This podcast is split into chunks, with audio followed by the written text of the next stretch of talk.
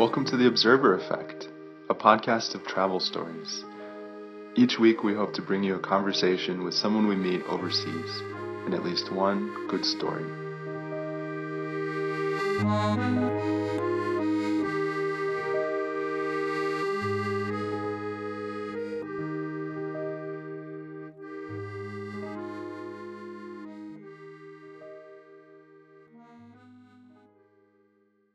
Episode 27, Lighthouse Relief, Peru, where Isabel learned how to be happy.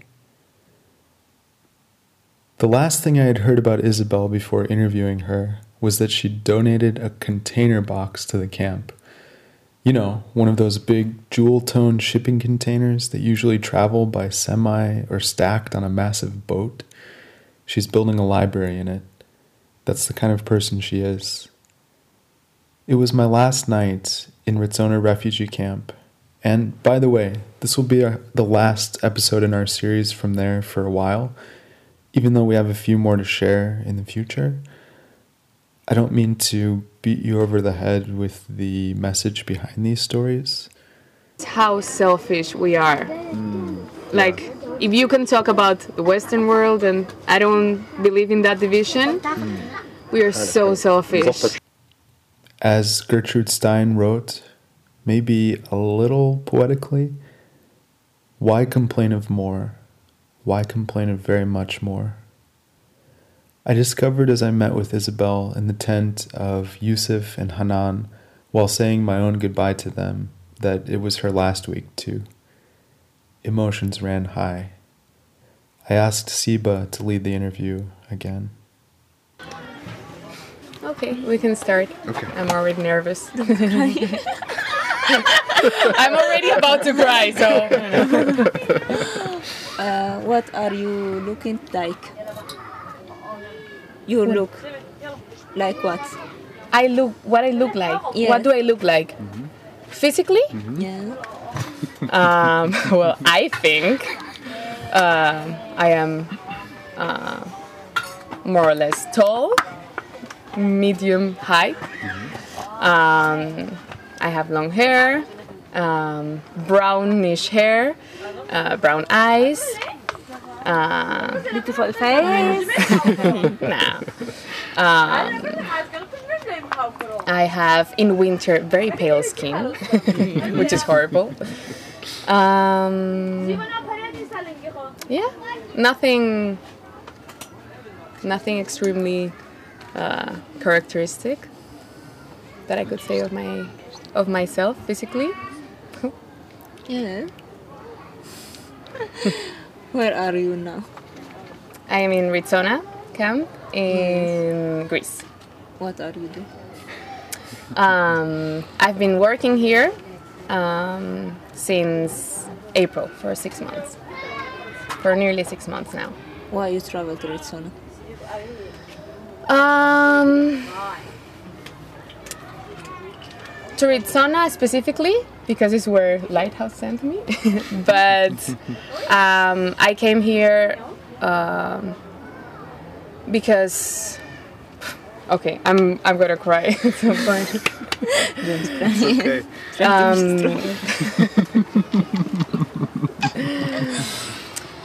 I believe we all have a duty in life. No, really. I believe we have a duty to help those who at some point may not be so lucky, or to help those to whom life has been unfair. I think there's a lot of indifferent people in the world. And those who care, I think we have to work hard. Yes. So that's... Can I jump in? Yes. Is it okay? It's okay. When did you start thinking that way? When did you start feeling that way? I think my first experience... the experience that really changed me, and...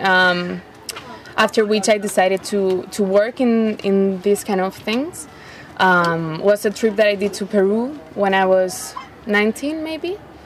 And I think that for the just let it out. It's okay. Yeah. It makes for good radio. No, it was amazing because for once in my life I felt like real happiness. It's not like the happiness you feel when you're with your friends or you know having fun, but like real. I was in peace, and then is when I realized, this is what I want to do. Yes. What do you do in Ritsona? I am the volunteer coordinator with Lighthouse Relief. So basically, there's a lot of people wanting to come here to help, which has been like a very important learning, a positive learning. So many people involved, and I would say I help them to be able to help. So I help them organize their trip, and I help them during their stay here. I coordinate volunteers, like Joe.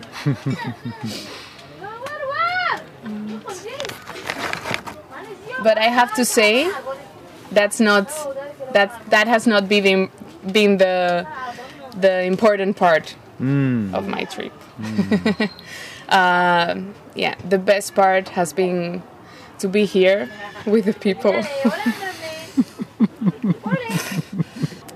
Well, my view of the world is that, of course, there are borders and frontiers. To be able to organize human beings, but people have a view of borders as like something absolute, and it's so relative. Borders are not there, so we don't care about what happens outside. So I don't feel I have nothing to do with someone from Syria or someone from outside my borders. And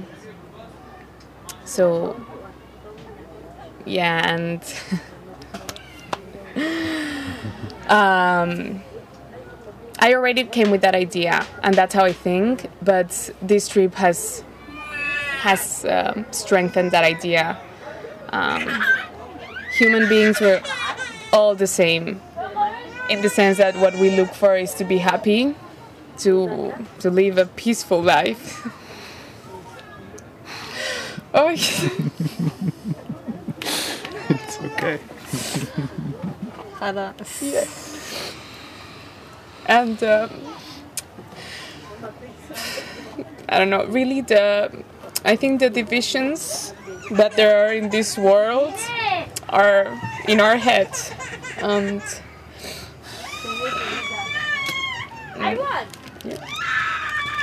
Did you like to be with organization or independent?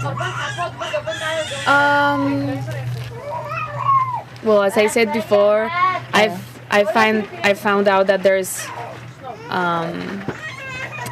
not so much collaboration and peace among the different organizations as I would expect in something like this. Like, we're all here to help, so it really doesn't matter in what organization.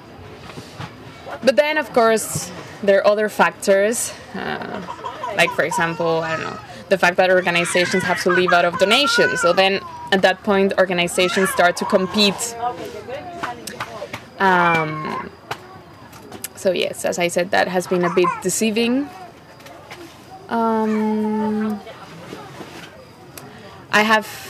I like to work in an organization in the sense that there are more resources. So, for example, I would not be able to build like a madrasa, like a CFS. Or like someone told me you donated a container, box, and then you explained. No, exactly. Yeah, a friend of mine who owns a construction company. But you know, so there are more resources, and you can achieve more. Maybe through an organization, but then being in independent, like for example doing the library project, you can do things faster, and maybe you can do things that are closer to the people. Mm-hmm. Yes. So good things and bad things about both. Good question. Yes. You said before that you learned how to be happy there. Can you teach us? Well, it's not that I'm like every day happy, smiling, but I think like real happiness is not that.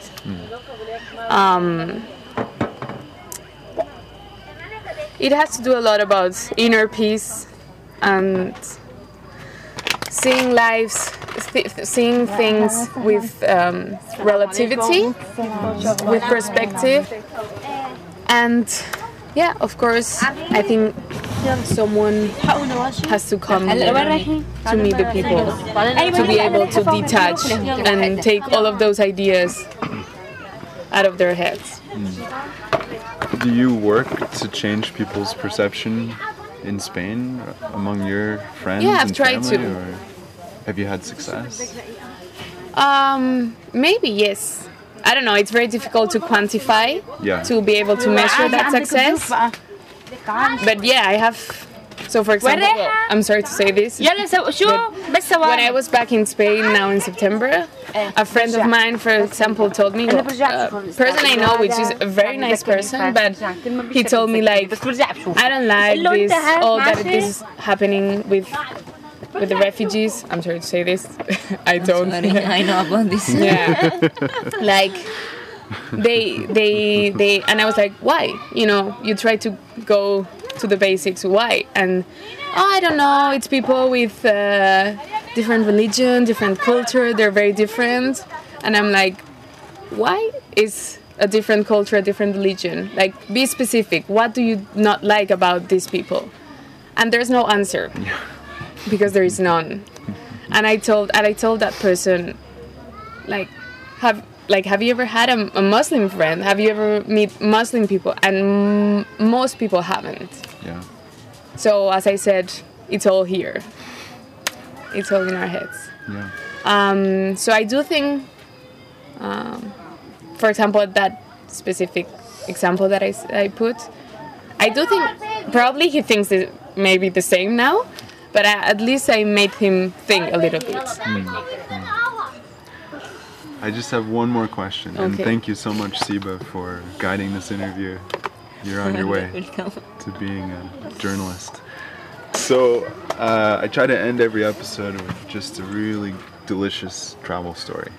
So can you tell us just a great little thing that happened in Peru, maybe, or...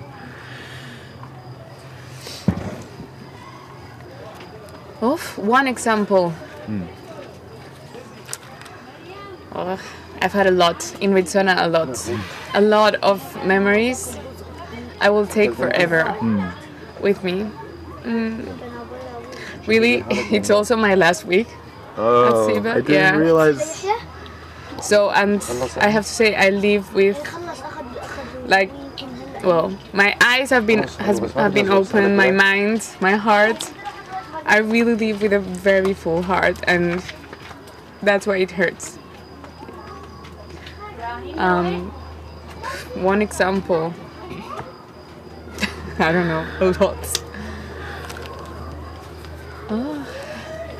So, for example, for me, a very special moment was the birth of the children that, well, fortunately, they're alive. But unfortunately not in the best conditions. So I remember the first one, for example, I think it was the first month that I was here, Mohamed and Rima, they had their baby, and Abdul, who is family, he speaks Spanish, so he came to me like, we need to go to the hospital, we're his family. Rima, the mother, was alone in Athens, imagine not speaking the language without their family. and we took them there. And since then, they've been so grateful about it. And it was such a small thing, but it was, you know, a new human being coming to life. That was special. And they always remember that. Yeah, you know Ahmed since the day he was born. Yeah. And then there, to be honest, when I was in the hospital, I was with Saraya, and we were like, this is totally, because our friends back home ask us like, what do you do on a daily basis, you know? And then you're like, what do I tell them? So today, a Kurdish boy was born in Athens, so we had to go, and then we were translating from Greek to English, from English to Spanish, from Spanish to Kurdish, and yeah. I don't know. All special stories here. Thank you so much. Thank you both for speaking English. Yeah. I appreciate it.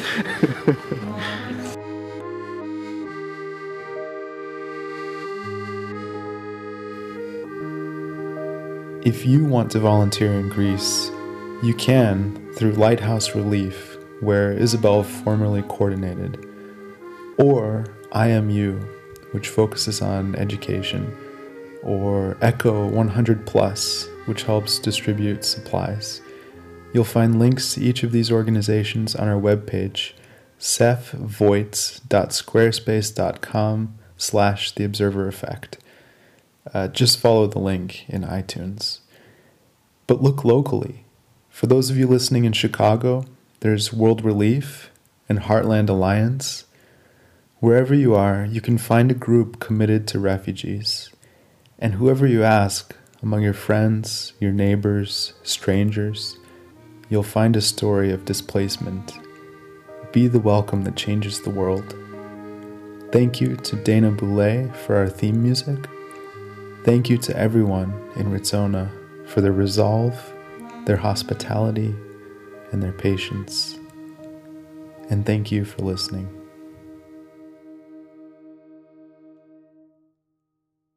And Joe, I forgot to say one thing important. Yeah. I want to say, and you're here as well, I feel so lucky and blessed to have been here. Yes. Really? Really? Isabel! I really take much more than I've given. Really? Yes, I'm too good. That's okay.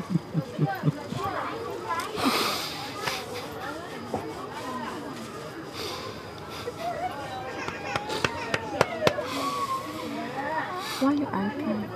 I don't know. My body.